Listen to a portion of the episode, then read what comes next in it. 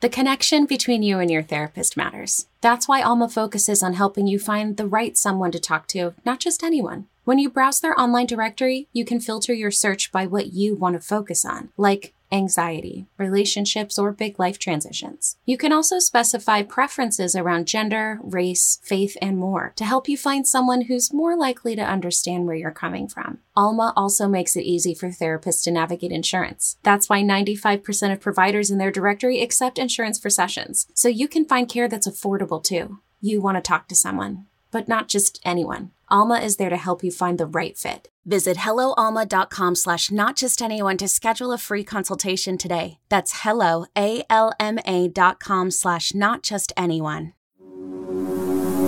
C13 Originals. This is a documentary series about Tracy Lords, who entered the porn industry at age 15 and left at age 18. There are some who view this as the story of a young girl who was taken advantage of by a brutal industry. There are others who view this as the story of a smart and resourceful young woman who, armed with a legitimate ID, nearly took down said industry, as well as the people in it. There are still others who view this as the story of the unlikeliest of feminist icons. All views will be discussed. These are real life events, these are real people being interviewed. This podcast contains adult themes and graphic language. Listener discretion is advised. Previously on Once Upon a Time in the Valley. Hi, I'm Tracy Lords. I want to tell you about sex. We heard the Tracy Lords story, as told by Tracy Lords, a modern day version of Little Red Riding Hood. This Red Riding Hood is the product of a broken home and a violent, alcoholic father. The first in a long series of big bad wolves she'll face in her early years. She suffers sexual abuse most damagingly at the hands of her mother's boyfriend, another big bad wolf, who is her entree into the world of pornography at the age of 15. He was not my father, but I trusted him as a father. She thrives there, in the den of big bad wolves. Only she's dying on the inside, is drug addicted and suicidal. But just after her 18th birthday, through a combination of good fortune, moral fortitude, in a well timed FBI sting operation, she escapes. I had a second chance, a new lease on life, and I decided I wanted to do better. Words to warm the cockles of the coldest heart. Except not so fast. Because the big bad wolves have their own version of the story to tell. And it's so different from Red Riding Hood's, it's almost a different story altogether.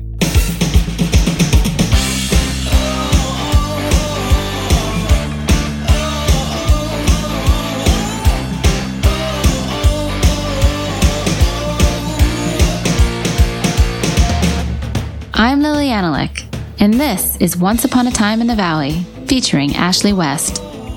Part 2 Little Red Riding Hood's Revenge, as told by the adult industry.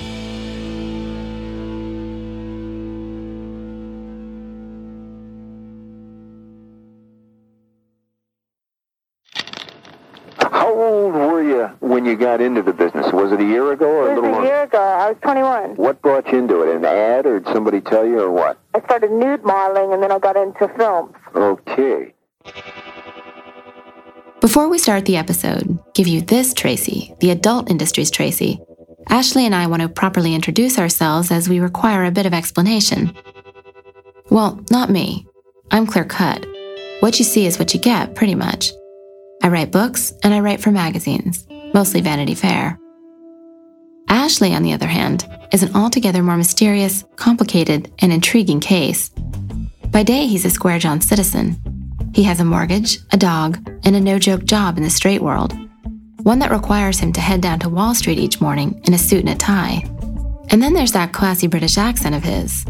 His respectability is, in short, bulletproof. By night, however, he's something entirely different. And that something is dark and louche and low down. He's porn's very own Studs Terkel, has been interviewing adult performers, writers, directors, and producers since the 90s. No one knows more about this world than Ashley does. He hosts a podcast devoted to the golden age of pornography called The Rialto Report and was a consultant on all three seasons of HBO's The Deuce. He's gone to a cervix inspection party with Annie Sprinkle, to a different cervix inspection party with Veronica Vera, and to a senior citizens orgy with Eduardo Samano. He's also done Jamie Gillis's tax returns, chanted Buddhist mantras with Ultramax, and eaten Thanksgiving dinner with Harry Reams. Ashley West isn't even his real name. It's his nom de porn. That's how hardcore about hardcore Ashley is. I actually didn't make it to that senior citizens orgy with Eduardo. I had to cancel at the last minute. You were invited, though. That's what counts. Now, the character Tracy often played in her adult movies was a wide eyed nubile, sexually inexperienced but oh so curious. An older character would take it upon himself or herself to initiate Tracy into the ways of love in all of its many splendored, anatomically assorted forms. Tracy would, of course, prove herself to be the aptest of pupils, a veritable fuck prodigy. I'm not trying to do anything. I just want to learn about breasts. I want to know why guys like them so much. Because they like to touch them when they're making love with you. Would you please cover them up? In this podcast, I'm going to assume Tracy's role the nervous novice eager to shed her innocence. At 41, I can make no claims to nubility, but I'm definitely inexperienced in the ways of the adult industry, and I'm definitely oh so curious about it. So, Ashley, if I'm Tracy, that makes you the older and wiser mentor figure, the one who shows me what's what, erotically speaking. You up to the task? We'll see, won't we? All right, listeners, Ashley and I are about to take you into the Triple X world. So put your condoms on, get that safe word ready because we're going in hard and we're going in deep.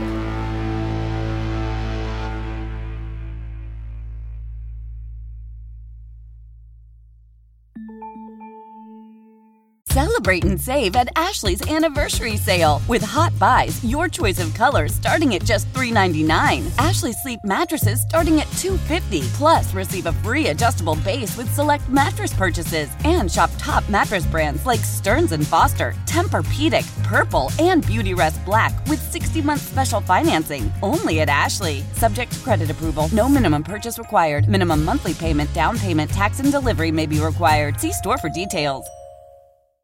It's after bedtime, the kids are asleep, and the moms are out to play. We're Dina and Kristen, the duo behind the Instagram account Big Little Feelings. I'm Dina, I'm a child therapist and mom of two who nerds out on all things neurobiology and psychology. And Kristen is a parent coach who wrangles three kids on a daily basis, here to give it to us like it is. We weren't meant to do this parenting thing alone. Consider After Bedtime your village. Follow After Bedtime with Big Little Feelings on the Odyssey app or wherever you get your podcasts.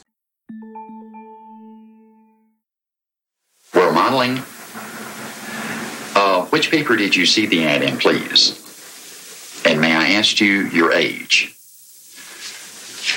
Do you have legal ID showing your age? No, no, legal ID, like a birth certificate, a driver's license. A driver's license, what you would use to drive a car. Well, okay, let me run it down for you. What we do is that we're licensed to get you work with professional photographers. The majority of the work that we get is nude photographic modeling. The pay does run from 100 a day up to 1500 a day, depending on who's shooting you.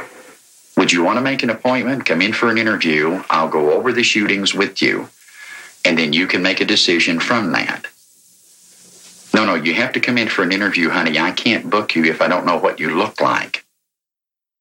If you'll recall from our last episode, Tracy's porn years, all two and a half to three years of them, are a fog to her because of her intense and sustained drug use. Or so she claims. Well, we're going to dispel that fog. Just blow it clean away. We want those porn years to come in crystal clear for you. High definition, high resolution, the works. We're picking up the action not in Steubenville or Redondo Beach, but in the lime green hippie van of Roger Hayes. Or rather, the man Tracy calls Roger Hayes in her memoir, her mother's ex boyfriend and her ex molester, cruising along the 101. Tracy has just hung up with Jim South, Tim North, she calls him in her memoir. Jim South is the founder and owner of the World Modeling Agency and the premier flesh peddler in the flesh trade. He would have given her the spiel that you just heard which is from the 1985 documentary about the adult business, Fallen Angels. since it's the spiel he gave every new girl who phoned his office. Tracy enlists Roger, maybe because she's worried her fake ID won't be enough to get her across. Or maybe because at 15 years old, she doesn't have access to a car and wouldn't know how to operate one if she did. Or maybe both. In any case, the two are headed to Jim South's offices in Sherman Oaks in the San Fernando Valley, the newly minted porn capital of the world. And that in person, let's see what you look like meeting. Okay, I know nobody wants a history lesson, so we're going to keep this one brief. Ashley, tell us what we need to know about the Valley circa 1984. The Cliff Notes version, please. I'll keep it quick, I promise. Adult films began to enter the mainstream in the 1970s, when movies like Deep Throat and Behind the Green Door became surprise hits. Linda Lovelace, Deep Throat's star, was invited by Johnny Carson onto The Tonight Show. The term porno chic was coined. But still, you couldn't see these movies in the neighborhood theater. You had to venture to the dicey part of town. Then along came the video home system, better known as VHS. Starting around 1982, you could see explicit sex in the privacy of your own living room. The adult business exploded. This is Paul Fishbein, who began publishing adult video news known as AVN in 1983. AVN is to the adult industry what Variety is to Hollywood. His Paul. We were film buffs, myself and Irv Slifkin, and we both graduated Temple University and were working at Movies Unlimited, which was the biggest video store at that time in the world. What happened was, remember that in the early 80s, most people were getting VCRs for the first time. And up until that point, as you know, if you wanted to see an adult movie, you would go to an adult bookstore or a theater or if you rented 8 millimeter or 16 millimeter films. So 98% of adults had never seen an adult movie and they were coming into Movies Unlimited and they would ask for recommendations. People had no idea what to buy, what was quality. And that's how we sort of said, oh, maybe we should make Adult Video News, which eventually became AVN, a trade magazine. And video didn't just make it easier to see pornos, video made it easier to make pornos as well. No longer was a degree from NYU Film School required. If you could scrape together the cash to buy a video camera, figure out where to point it, you were in business. In her memoir, Tracy claims she had no idea that when she answered Jim South's ad for figure models, she was applying to become a nude model. And what's more, that Roger Hayes, who as a red blooded American male and self respecting pervert surely knew what figure models meant, declined to enlighten her. This account is suspect for a number of reasons. The primary one, according to Tracy, she called world modeling and spoke to Jim himself. And Jim, we know, explained to new girls right off the bat.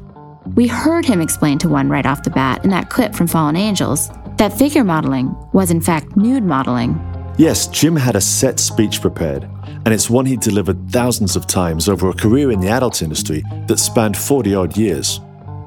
Here's Jim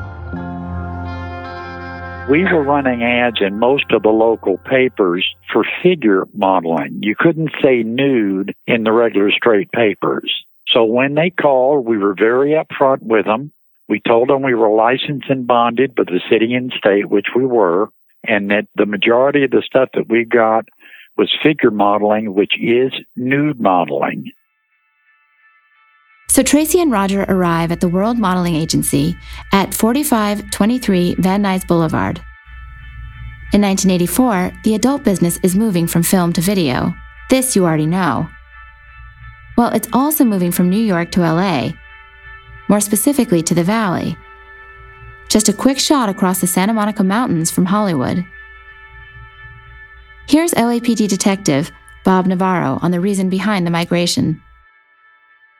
I um, joined the Los Angeles Police Department in 1970, and uh, like all their officers, I went through you know patrol duties, and eventually ended up as a detective for the division was called Administrative Vice Division, and we handled the citywide major vice type crimes, and also the pornography for the entire city of Los Angeles. The original pornography were low quality, done with filming, and, and they were done in New York or just about any place with a hotel room. When they developed the VHSs, the pornographers had a natural tendency to come to Los Angeles because we had the infrastructure here, we had the models, we had young ladies coming from all over the country to try to make it in the film world, and many of them didn't. They ended up doing obscenity or pornography.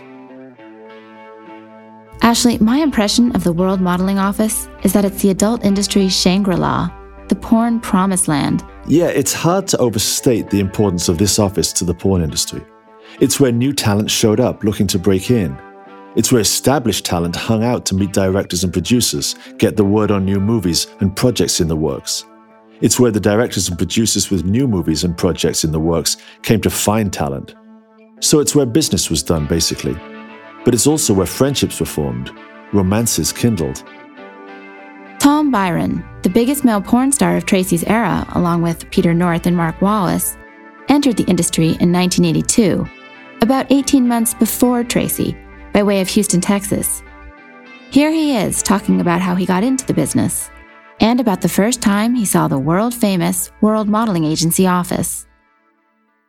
I knew what I wanted to do when I was 15 and a half years old when I had a fake idea and I saw my first porno film.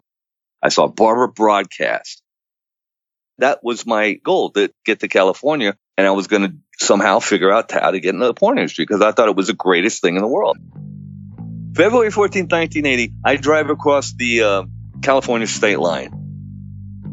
I tried calling some of the companies that I would see in the credits, like Freeway Films, and I called a couple of these companies and kind of, oh, what I being, yeah, eh, you know, and they, they get these calls all day. And it was just like, you know, you probably call an agent or something, click, you know?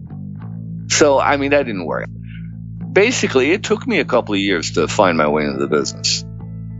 I eventually started moonlighting at the um, La Sex Shop in Sherman Oaks.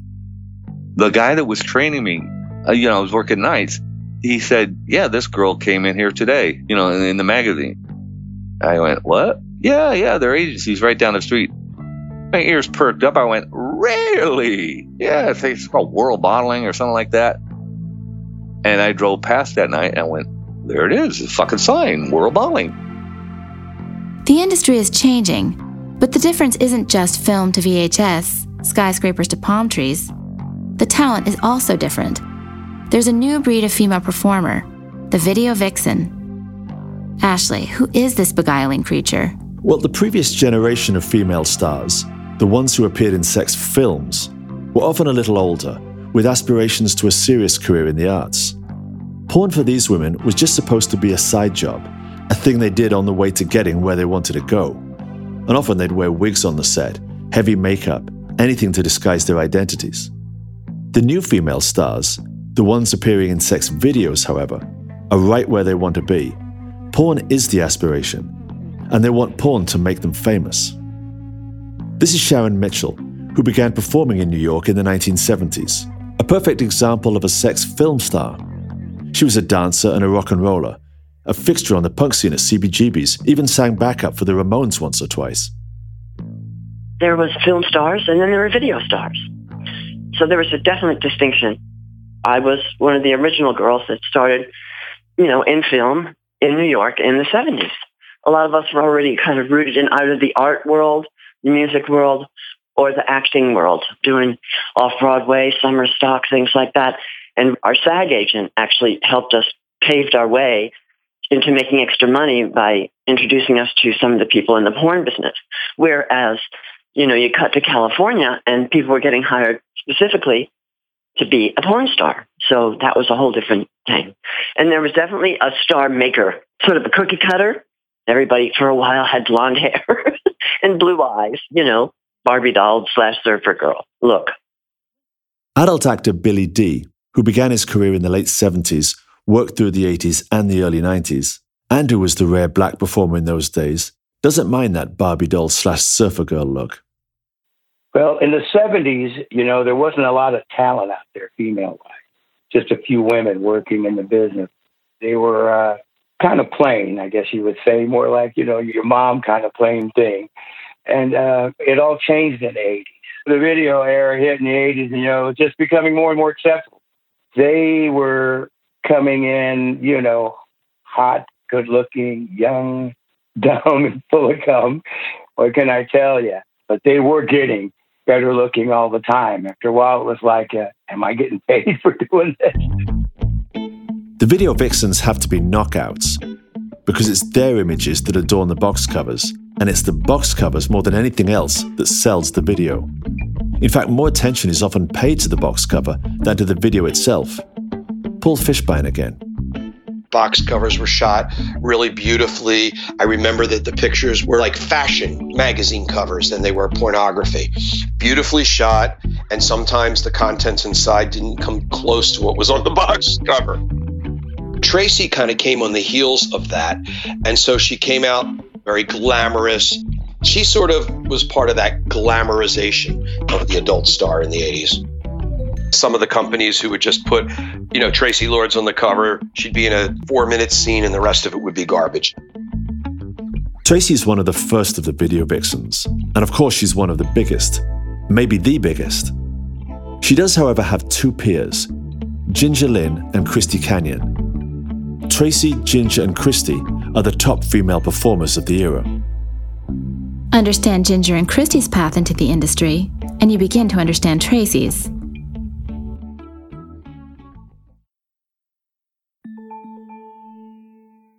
The national sales event is on at your Toyota dealer, making now the perfect time to get a great deal on a dependable new car. Like a legendary Camry, built for performance and available with all wheel drive, you can count on your new Camry to get anywhere you need to go. And with available features like heated seats and a multimedia touchscreen, you can stay connected in comfort and style. Or check out an affordable and reliable Corolla with a trim for every lifestyle, from the hip and agile sedan to the sporty hatchback. There's a dependable Corolla built just for you. Plus, both Camrys and Corollas are available in hybrid models, so no matter your style, you can drive efficiently and affordably. And right now, your local Toyota dealer has more vehicles in stock and is making delivery on new vehicles almost every day. So visit your local Toyota dealer and check out amazing national sales event deals on Camrys, Corollas, and more when you visit buyatoyota.com. Offers end April 1st. Toyota, let's go places. Let Tend Dental make your dream smile a reality. We offer a variety of top rated treatments, including Invisalign aligners. And for a limited time, Tend is offering $750 off orthodontic treatments. Offer valid through January 31st, so don't wait. Visit hellotend.com slash sale. That's hello, T-E-N-D dot com slash sale. And book your free consult today. These next few minutes might seem like a digression. They're not. Tracy is utterly opaque about her time in the business. No details, no nothing. It was horrible, and that's more or less all she'll say. So we're going to give you her experience secondhand through the first-hand experiences of Ginger and Christy. Ginger came first, just before Tracy in December 1983. We'll start with her. Ginger hails from Rockford, Illinois, the daughter of a cop. Here's how a nice girl like Ginger finds herself in a naughty place like the World Modeling Agency. I had moved to California to visit a family member, my grandfather, who was in the hospital that was sick. He ended up passing, and I thought that I could live in California for, you know, be kind of live on the beach, be cheap and free and easy and wonderful. And I got a job right away. I, I was a manager for a Musicland store in uh, Illinois. And so I went into one of the stores and I ended up being a regional manager. So I had nine stores, but I still had, didn't have enough money to survive and live the lifestyle that I wanted to live. Ginger spots Jim South's ad in the Orange County Register. Wanted figure models. 500 to $1,000 per day. Been working all these hours, and to think that I could maybe make that kind of money. And I had no problem with nudity whatsoever, but I didn't think that at five foot fun, which is slang for, you know, however I decide I'm tall that day, but it varies from five foot to five foot four. anyway, so I, I had some reservations about if they would hire me as a short model. But when you're naked, it really doesn't matter. and if you're proportioned right, it really doesn't matter. So what I did was I went into Jim's office. Christy Canyon comes last. She enters the business in 1984, just a few months after Tracy. And Christy's testimony is, I think, particularly valuable. Because, like Tracy, unlike Ginger, Christy is a local, a valley girl. And Christy and Tracy are so close in age, not even two years apart, a year and 10 months. Here's how a nice girl like Christy finds herself at a naughty place like the World Modeling Agency. It was like summer of 1984, and I was living in Hollywood at a total dump. I was barely 18, and I was waiting for my girlfriend to pick me up. And this guy pulls over in this white Trans Am. He said, Oh, what are you doing? And want to wait in the car? And I said, Sure. He was cute, like a little beach boy, you know, like a beach kid, muscular, tan, blonde hair, like not threatening looking. And he said, What do you do for a living? I said, Oh, I work at night at a restaurant seating people. The daytime, I work at a clothing store. And so then he said, Oh, have you thought of figure modeling? And I honestly was so naive. I thought it was like hand modeling, feet, arms. And he's like, no, this is figure modeling. And he pulls out a hustler with like the paper clips on his pages. And he opens it up, and it was him and Crystal Breeze. And, you know, his member was like three inches from her open and awaiting mouth. And I remember thinking, oh my God, it's kind of exciting. It's kind of sexy, but what is, I'm not from there. I'm like, you know, upper middle class family. But he gave me the card for Jim South, never threw it away, and kind of kept it, kept doing my same two jobs. And then over like the next 30, 45 days, I could never catch up. And the bills were due. And that's it was in the 80s when things were cheap. And then I remember calling that number one night, like 10, 11, 12 o'clock at night, and left a message for Jim. And then he called the next morning. I'd be curious to know what Jim said to Ginger and Christy once they were in his office, if I didn't already know. This is Jim talking to a girl named Kim in his office in the documentary Fallen Angels. Okay, what I do if you decide to do this, Kim, is I help you get work with professional photographers and producers. I make sure that you're paid immediately after the shooting. Now, you did understand that most of the work is nude, right? Okay. Uh, when I get your work, a full day is up to seven hours. Now, seven hours is the maximum that anyone can keep you for a shooting. That would include makeup artist, hairstyling, nails if you needed it, lunch, the whole shebang. Christy describes the experience of walking into the World Modeling Office for the first time. It was an older building, like it was probably built in the 60s. Narrow staircase that walked up to Jim's offices. And then straight ahead was the door. And there was like that tint on the door so no one could see in. But you walked in and there was like a little room to the right, and then like the big room straight ahead, which is where he had the cattle calls. But his office was to the left where I was probably 95% of the time. I think it had like a shag, like that multicolored shag carpet from the 70s. Like you didn't want to lose a tooth in it. You'd never find the tooth again. On the walls on each side, he had like eight by tens of girls lined up. Tracy Lords, Ginger Lynn. His desk was straight in when you walked in the door, and then like a brown couch to the left. It was very kind of cluttered and small, but cozy. There was something comforting about it. Ginger remembers her first impression of Jim South. You know, he's the combination of Jethro Bodine from the Beverly Hillbillies and Elvis. Southern drawl, big sideburns, called you darling, always made sure that he took care of me. He was a wonderful man, a wonderful agent, and for me, kind of like a father figure. Ashley, was there a protocol to these meetings? Did Jim just talk to these girls, get an eyeful of them? What? He certainly talked to them and he certainly looked at them. But he also took Polaroid pictures of them. Here he is telling a girl he's going to take a Polaroid picture of her in Fallen Angels. What I have to do is I have to get a Polaroid picture of you so that when the photographer comes in, they look at the picture in the books, they pick you for shootings. Can I get a Polaroid of you in the studio right in there? Sure. Okay, let me get you to go, just make a left right into the studio, disrobe, and holler, Jim, when you're ready, okay? And here he is actually taking a Polaroid picture of a girl in Fallen Angels. Why don't you give me something, maybe with a foot on the uh, stool? It shows the lines sometimes, okay? This is a very good side profile showing the lines and the fanny real good with a very sexual expression on the face. Standing in front of Jim South and his Polaroid camera is an experience Christy will never forget. All the girls had to get naked and we did like a frontal shot, a side shot, and a, as Jim would call it, a fanny shot and kind of like, you know, look over your shoulder. And I remember thinking, oh my God, I'm getting naked. I'm going to turn around. I don't know what he's going to do to me. And I wasn't with a lot of guys before I got in. I wasn't, you know, with maybe more than five or six guys. Yet I didn't feel scared for some reason. And I certainly didn't go, oh, I can't do this and leave. Told me to get dressed again and didn't even make a move on me, didn't say anything rude, you know, didn't say anything condescending. I mean, I think he said they're going to love your big natural, you know, breastises or, you know, something like that. And yet it was so like normal.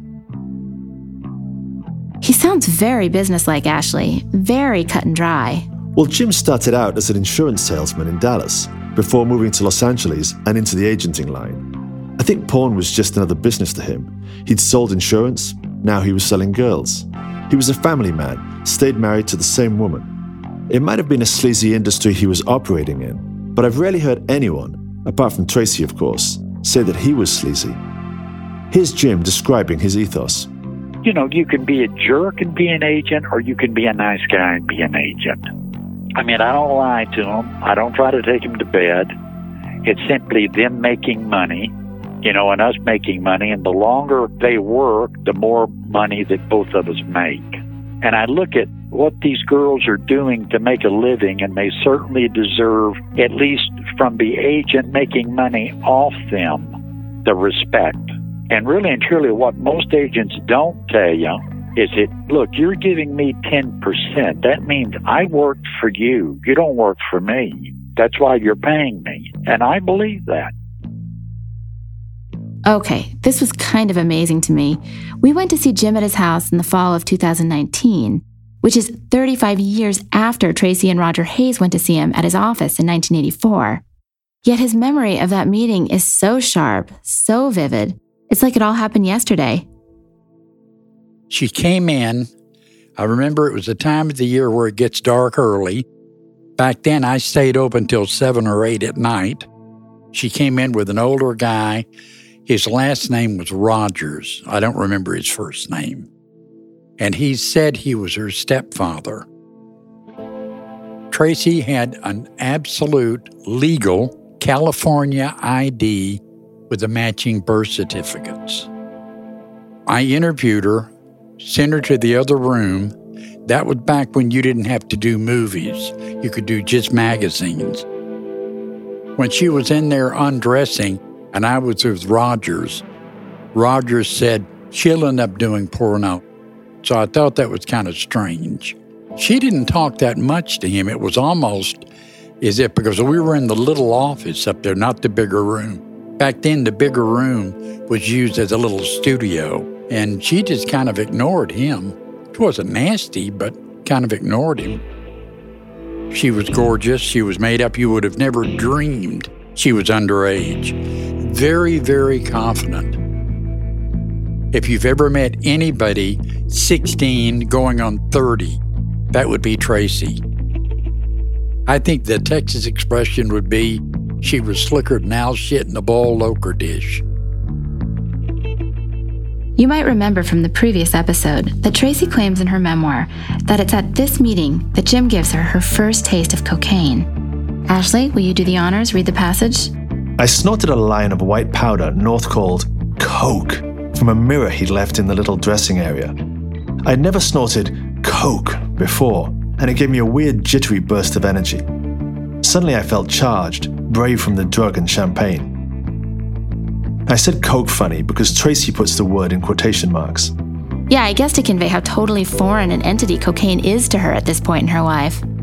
But she also says earlier in her memoir that the reason her mother and Roger were fighting so much is because Roger was both selling and using cocaine.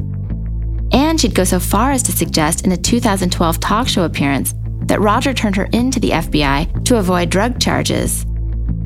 So even if she herself had never taken cocaine before, she certainly knew what it was. Yeah, that's the least of the problems with this cocaine story of hers. We asked Jim about Traci's version of events. Yeah, in her book, I believe, she gave me a different name. I think it was Jim North, or I've never read her book, but whatever it was, and uh, said that I had told her she could use the restroom and there was cocaine up there. And everybody that knows me, that really knows me, laughs about that. I am so against drugs. I took two puffs off a marijuana cigarette about 40 years ago and I hated it. And I don't even drink. I'm boring. I like Pepsis and Westerns. Jim is backed up by Tom Byron. Jim hated Coke. When it came to drugs and anything like Jim's as straight as they come, man. He didn't do it. He didn't like it. He didn't want his girls to do it because cocaine made the talent unreliable. You know, if a girl did cocaine all night, she wouldn't show up to a shoot. No, she would show up and be all fucked up, and you know the producers could complain that the girls didn't do a good job. So yeah, Jim was very anti-drug. Christy Canyon too. Jim South, he was the nicest guy. In fact, when I, for that two months that I got into a little bit of drugs, he used to say to me, Stop it, get off of them. You're losing your boobs. It's unhealthy. Don't do this. Like he would never have, I call BS. I call BS on her. Jim adds this. This is going to sound funny, even with the business that I'm in. It's almost like I'm their father. I get on them if they do drugs, and I do get on them if they do drugs. I get on them if they're tardy and late for a shooting. And so anything a father would do, even out of the nude business, is what I do. Girls don't like for the agent to watch them having sex. I walked into Ron Vogel's studio the only time that I can remember, even though I used to produce and finance some movies. But I walked in there and I heard a girl in the back room a little later on saying, Damn, he had just popped on my face when Jim South walked in, my agent. And she hated that. And I understand it. So Jim's a daddy in a who's your daddy kind of way, but still a daddy. Who said the adult industry isn't family friendly? Next time on Once Upon a Time in the Valley, Tracy's softcore begins to harden. I booked her with a photographer named Lance Kincaid. And Lance Kincaid shot her and Tom Byron together, and it was a simulation shoot, just touching, no penetration. She agreed to do one with me, like a still photo, and it was a softcore thing they started fucking on the set, and the shooter had to stop shooting. Because we were into each other. We kind of made it hardcore. This has been a presentation of C13 Originals, a division of Cadence 13. Executive produced by Chris Corcoran and me, Lili Anolik. Directed by Zach Levitt. Created and written by me. Produced by Ashley West. Edited and mastered by Chris Basil, Bill Schultz, Perry Crowell, and Ian Mont. Theme music and original score by Joel Goodman. Production engineering and coordination by Sean Cherry and Terrence Malangone. Field recording by Rich Berner. Artwork, marketing, and PR by Kurt Courtney, Josefina Francis, and Hilary Schuff. Once Upon a Time in the Valley is hosted by me and Ashley West. Thanks for listening.